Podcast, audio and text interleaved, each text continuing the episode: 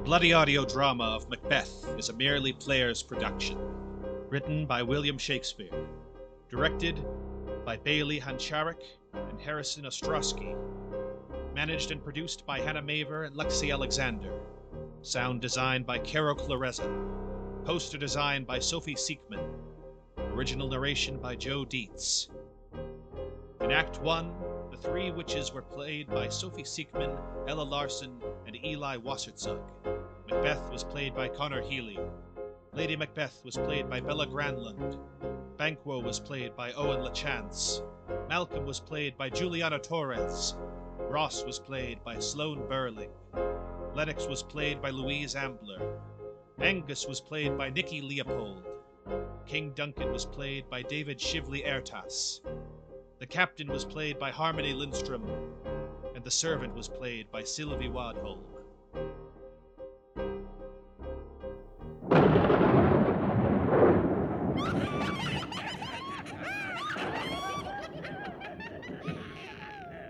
When shall we three meet again?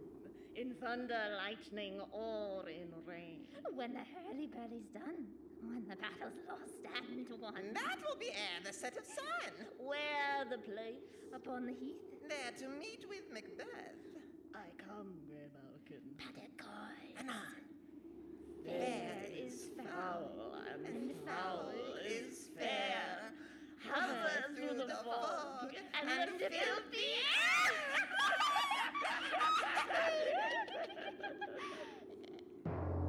Scotland racked with war, terrible, bloody war. Though it is so often all encompassing, so often is war fleeting, a distraction. What is war, if not merely a simple catalyst, a method to bring about or to stop the process of change? And change things shall, they shall indeed, especially for one particular Thane and General. Maybe you know the story of Macbeth, dear friends, but you have never heard it, truly heard it, like this. As the fighting of rebels rages across the Highlands, we find ourselves at a haggard Scottish war camp. Duncan, the good Scottish king, observes the carnage of war with his sons, Malcolm and Donalbain, in tow. Greeting them is the loyal Thane of Lennox, when a radio transmission interrupts the melancholy atmosphere. Mayday! Mayday! C- come in! Come in! What bloody man is that? He can report, as seemeth by his plight of the revolt, the newest state. This is the sergeant who, like a good and hardy soldier, fought against my captivity. Hail, brave friend! Say to the king the knowledge of the broil as thou didst leave it. That, that's how it stood. As two spent swimmers that do cling together and choke their art. The merciless Macdonwald, worthy to be a rebel, for to that the multiplying villainies of nature do swarm upon him. From, from the western isles of Kerns and Gallowglasses is supplied, and fortune on his damned coral smiling showed like a rebel's whore. But, but all's too weak. Um, for brave Macbeth, well, he deserves that name, disdaining fortune with his brandished steel, which smoked with bloody execution, like, like valor's minion carved out his passage, till he faced the slave, which ne'er shook hands, nor bade farewell to him, till he unseamed him from the name to the chops, and fixed his head upon our battlements. Oh, valiant cousin, worthy gentleman! As whence the sun dims his reflection, shipwrecking storms, direful thunders break. So from that spring whence comfort seemed to come, discomfort swells. Mark, King of Scotland, mark!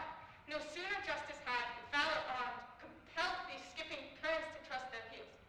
But the Norwegian lord, surveying vantage, with, with furbished arms and new supplies of men, began a fresh assault. Dismayed our captains, Macbeth and Banquo? Yes, as sparrows, eagles, or the hare of the lion. If I say sooth, I must report they were, as cannons o'ercharged with double cracks. But so they so they doubly redoubled strokes upon the foe. Except they meant to bathe in reeking wounds or memorize another Golgotha. I, I cannot tell, but I am faint. my my gashes cry for help. So well thy words become thee as thy wounds. They smack of honor both. Go, get him surgeons. Who comes here? The worthy Thane of Ross, What a haste looks through his eyes. So should he look that seems to speak things strange. God save the king. Whence camest thou, worthy Thane? From Fife, great king, where the Norwegian banners flout the sky and fan our people cold. Norway himself with terrible numbers, assisted by that most disloyal traitor, the Thane of Cawdor, began a dismal conflict, till that Bellona's bridegroom, lapped in proof, confronted him with self comparisons, point against point, rebellious arm against arm, curbing his lavish spirit. And to conclude, the victory fell on us. Great happiness. That now Sweno, the Norway's king, craves composition. Nor would we deign him burial of his men till he disbursed at St. Colme's Inch ten thousand dollars to our general use. No more that Thane of Cawdor shall deceive our bosom interest. Go, pronounce his present death, and with his former title greet Macbeth. I'll see it done. What he hath lost, noble Macbeth hath won. Far from the reaches of Scottish civilization, a dreadful thunderstorm warns of something sinister. Three figures begin to congregate. Are they man, woman, human at all?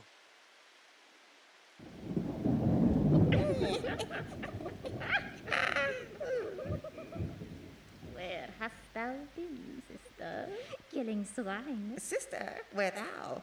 A sailor's wife. A chestnut in her lap. And munched and munched and munched. Give me, quoth I. Errant thee, witch, the Runferronian cries. Her husband's to Aleppo gone, master of the tiger, but in a sea I'll thither sail, like a rat without a tail. I'll do, I'll do, I'll do. I'll give thee a wind. Thou art come. Oh, and I another. I myself have all the other, and the very ports they blow, all the quarters that they know. I, the shipman's guard, I'll drain him dry as hay. Sleep shall neither night nor day hang upon his penthouse lid. He shall live a man forbid. Where he served nights nine times nine, shall he dwindle, peak, and pine.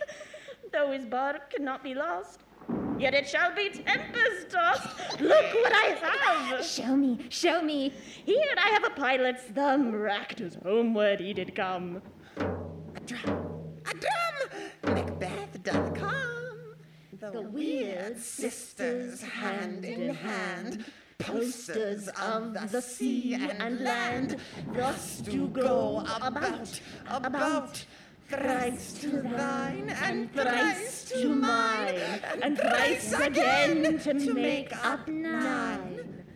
Peace that the charms wound up. Entering into the witch's clearing are two figures. A bruised but resolved soldier leads the way. So foul and fair a day I have not seen. This is Macbeth. Accompanying him is his compatriot, friend, and fellow commander Banquo. How far is it called to Forres? What are these? That so withered and so wild in their attire, that look not like the inhabitants of the earth, and yet are on it. Live you? Are you aught that man may question? You, you seem to understand me by each at once her choppy finger laying upon her skinny lips. You should be women, and yet your beards forbid me to interpret that you are so. Speak, if you can. What are you? Oh, hail, Macbeth! Hail to thee, Thane of Glamis! All hail, Macbeth. Hail to thee, Thane of Cawdor. Oh, hell, Macbeth! The choppy king hereafter. Good sir, why do you start and seem to fear things that do sound so fair? In the name of truth, are you fantastical, or that indeed which outwardly you show? My noble partner you greet with present grace and great prediction of noble having and of royal hope, and he seems rapt withal. To me you speak not.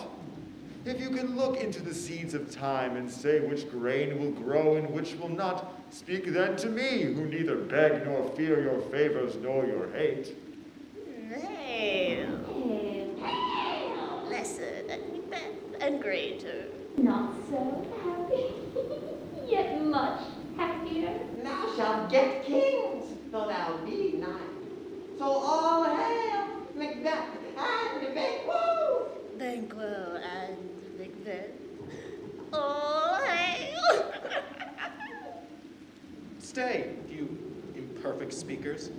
T- tell me more. By Sinel's death, I know I am Thane of Glamis, but how of Cawdor? The Thane of Cawdor lives a prosperous gentleman, and to be king stands not within the prospect of belief, no more than to be Cawdor. Say from whence you owe this strange intelligence, or why upon this blasted heath you stop our way with such prophetic greeting. Speak, I charge you. In an instant, the witches are gone, leaving Macbeth's demands unanswered. The wind dies down, and the two men are left alone, staring at nothing. The earth hath bubbles as the water has, and these are them. Whither are they vanished? Into the air, and what seemed corporeal melted as breath into the wind. what they had stayed. Were such things here as we do speak about?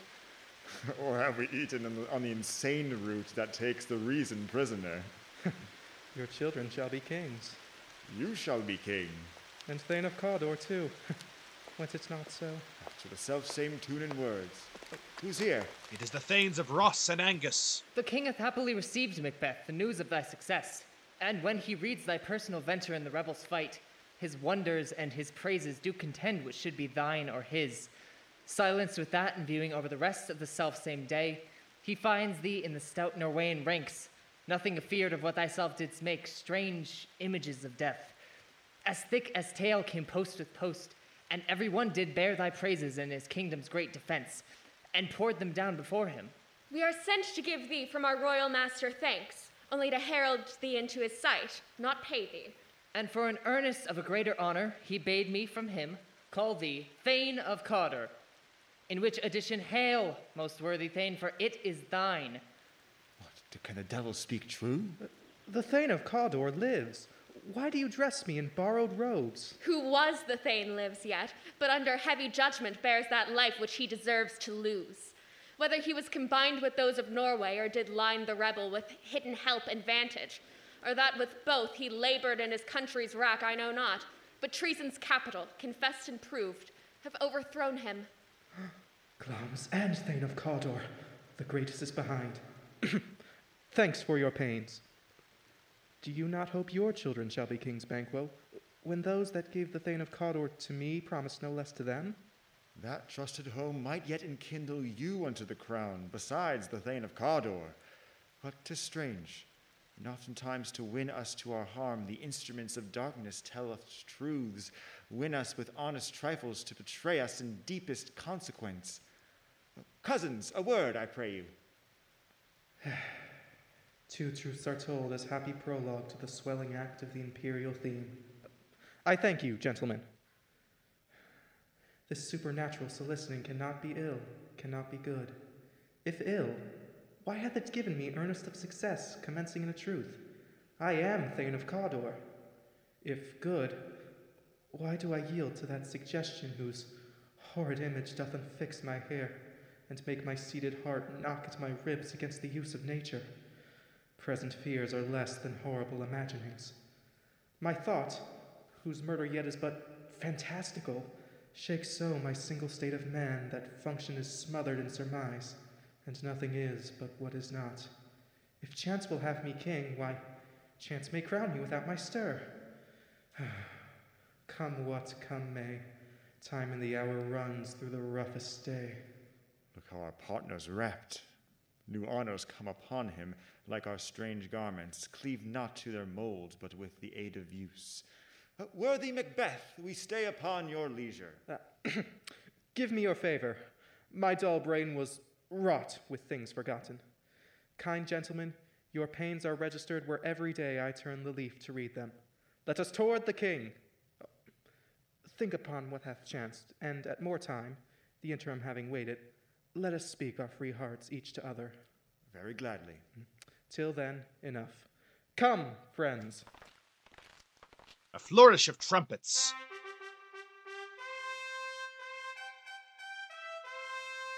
We return once again to the place of the king and his sons as Duncan checks in on the recent proceedings. Is execution done on Cawdor? Are not those in commission yet returned? My liege, they are not yet come back, but I've spoke with one that saw him die, who did report that very frankly he confessed his treasons, implored your highness's pardon, and set forth a deep repentance. Nothing in his life became him like believing it. He died as one that had been studied in his death to throw away the dearest thing he owed as twere a careless trifle. There's no art to find the mind's construction in the face. He was a gentleman on whom I built in absolute trust. Thanes victorious, Macbeth, Banquo, Ross, and Angus return to greet their lord. Oh, worthiest cousin! The sin of my ingratitude even now was heavy on me. Thou art so far before that swiftest wing of recompense is slow to overtake thee. Would thou hadst less deserved that the proportion both of thanks and payment might have been mine. Only I have left to say, more is thy due than more than all can pay. The service and the loyalty I owe in doing it pays itself. Your Highness's part is to receive our duties, and our duties are to your throne and state children and servants, which do but what they should by doing everything safe toward your love and honor. Welcome hither. I have begun to plant thee and will labor to make thee full of growing. Noble Banquo, that hast no less deserved nor must be known, no less to have done so, let me enfold thee and hold thee to my heart. There, if I grow, the harvest is your own. My plenteous joys, wanton in fullness, seek to hide themselves in drops of sorrow. Sons, kinsmen, thanes, and you whose places are the nearest, know we will establish our estate upon our eldest, Malcolm, whom we name hereafter the Prince of Cumberland, which honor must, not unaccompanied, invest him only, but signs of nobleness, like stars, shall shine on all deservers. From hence to Inverness, and bind us further to you. The rest is labor which is not used for you. I'll be myself the harbinger, and make joyful the hearing of my wife with your approach. So humbly take my leave. My worthy Cawdor. The Prince of Cumberland. That is a step on which I must fall down, or else o'er leap, for in my way it lies. Stars, hide your fires. Let not light see my black and deep desires. The eye wink at the hand, yet let that be which the eye fears when it is done to see.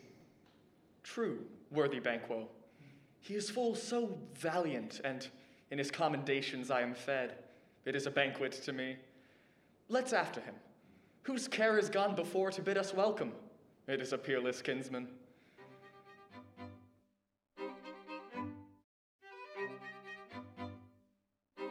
In the home of one Macbeth, his darling wife sits alone by the fireplace, reading a letter from her husband at war. They met me in the day of success, and I've learned, by the perfectest report, they have more in them than mortal knowledge. When I burned in desire to question them further, they made themselves into air, to which they vanished. Whiles I stood wrapped in the wonder of it, came missives from the king, who all hailed me Thane of Cawdor, by which title before these weird sisters saluted me and referred me to the coming of time with Hail, King that shalt be. This have I thought good to deliver thee, my dearest partner of greatness, that thou mightest not lose the dues of rejoicing by being ignorant of what greatness is promised thee. Lay it to thy heart and farewell. Glamis thou art, and Cawdor, and shalt be what thou art promised. Yet do I fear thy nature? It is too full of the milk of human kindness to catch the nearest way. Thou wouldst be great, art not without ambition, but without the illness should attend it. What thou wouldst highly, thou wouldst wholly. Wouldst not play false, and yet wouldst wrongly win. Thou wouldst have great Glamis, that which cries, Thus thou must do if thou have it, and that which rather thou dost fear to do than wishest should be undone. Hie thee hither, that I may pour my spirits in thine ear, and chastise with the valor of my tongue all that impedes thee from the golden round which by fate and metaphysical aid doth seem to have crowned thee withal. What's your tidings? The king comes here tonight. Thou art mad to say it is not thy master with him, who were it so would have informed for preparation. So please you, it is true. Our Thane is coming. One of my fellows had the speed of him who, almost dead for breath, had scarcely more than to make up his message. Give him tending. He brings great news. the raven himself is hoarse that croaks the fatal entrance of Duncan under my battlements.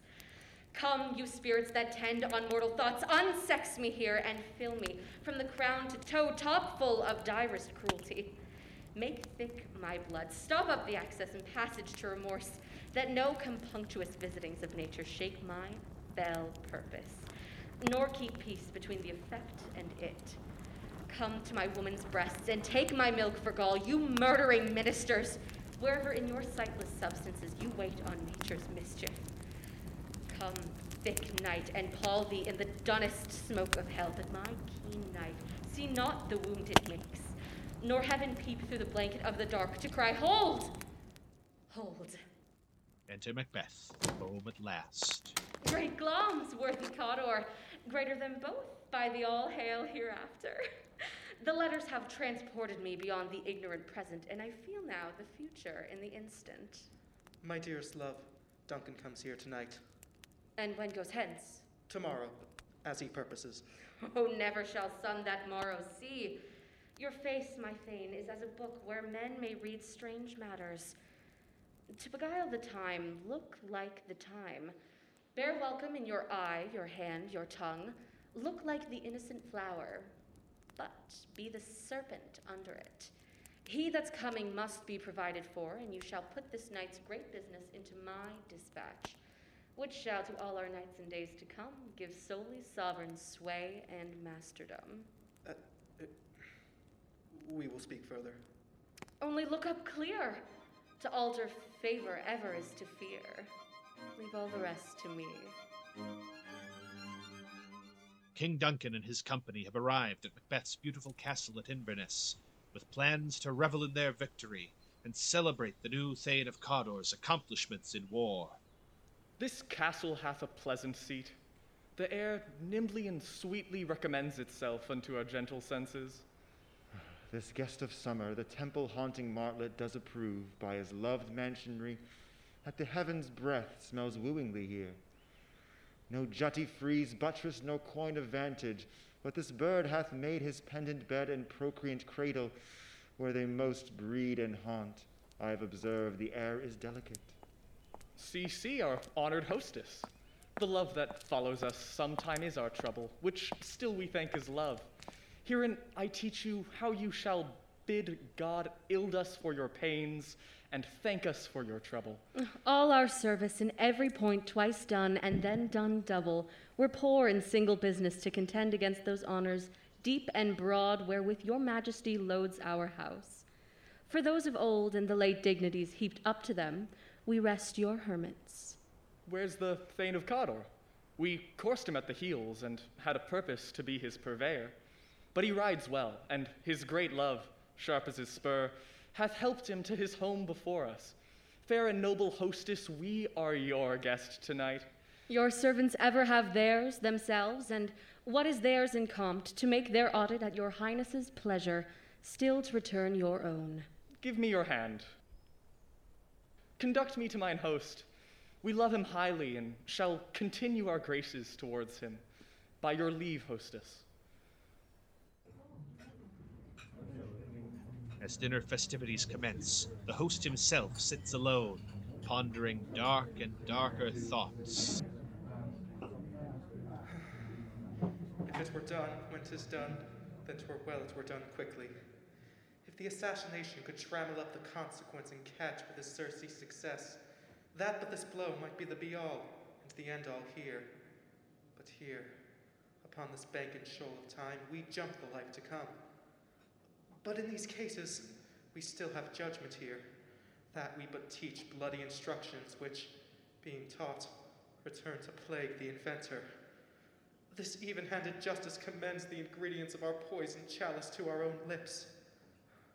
He's here in double trust. First, as I am his kinsman and, su- and his subject, strong both against the deed.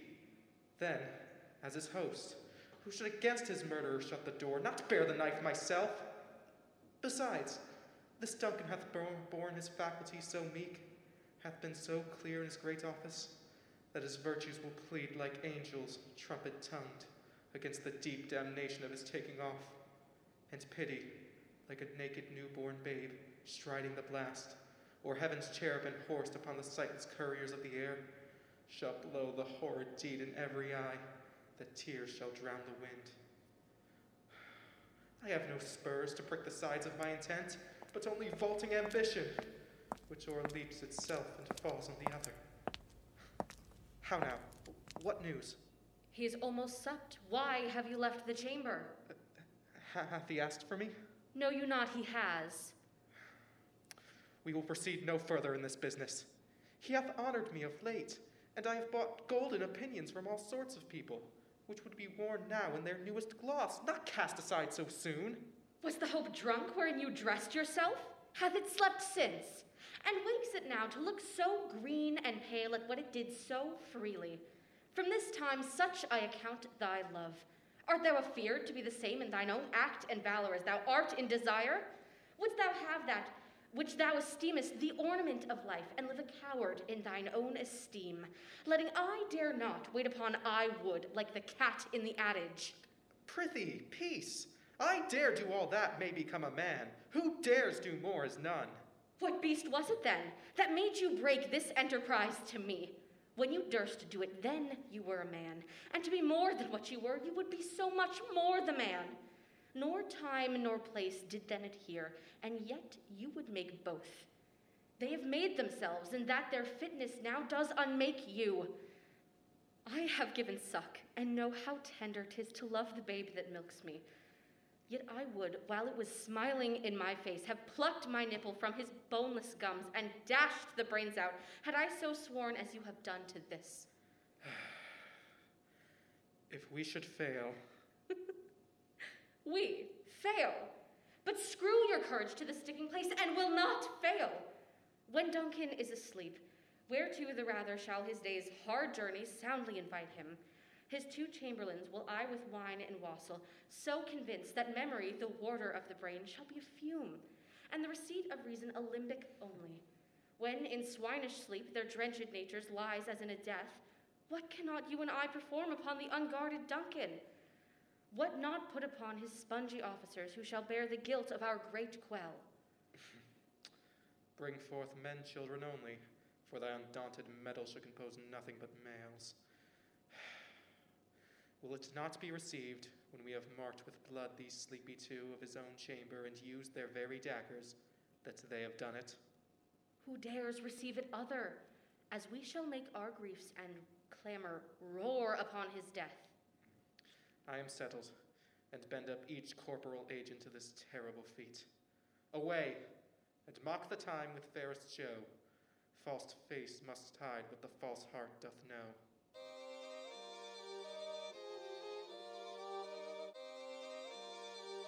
A decision is reached. As night falls over Inverness, the hand of fate begins to drag Macbeth ever closer to his destiny. Will he go through with the grisly deed? If so, will Macbeth and his ambitious wife go unnoticed, or will they be suspected? If not, how will Macbeth achieve the throne as the weird sisters promised him? This has been the beginning of the twisted tale of Macbeth and his quest for glory. Join us again next time as we continue to follow the new Thane of Cawdor and his dastardly pursuits. Stay tuned